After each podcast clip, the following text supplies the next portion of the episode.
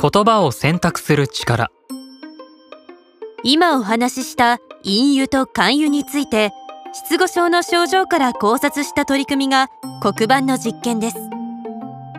例えば独身者とは何ですか？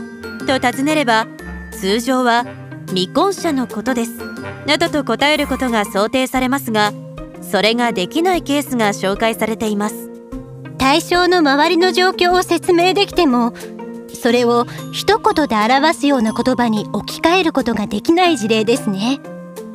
私もさっきりくにそこのあれを取ってこっちに渡してと言った時それに近い状況だったのだと思います。落ち込むことはありません。先ほどお話ししたように人が言葉を表現するプロセスは複雑ですから人は多かれ少なかれこのような症状はあるのです。大切なのはそこから気づきを得たり示唆を得たりすることです。自分の知っている語彙の中からその対象に近いものを選択することができない状態から脱するためにはどうすればよいのでしょうか？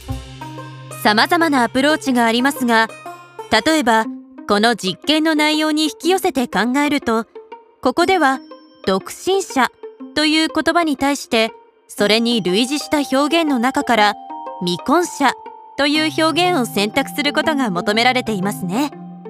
この判断には未婚者既婚者といった複数ある言葉が互いにどのような点で似ていてどのような点に差異があるのかという比較ができ選択ができる必要があります。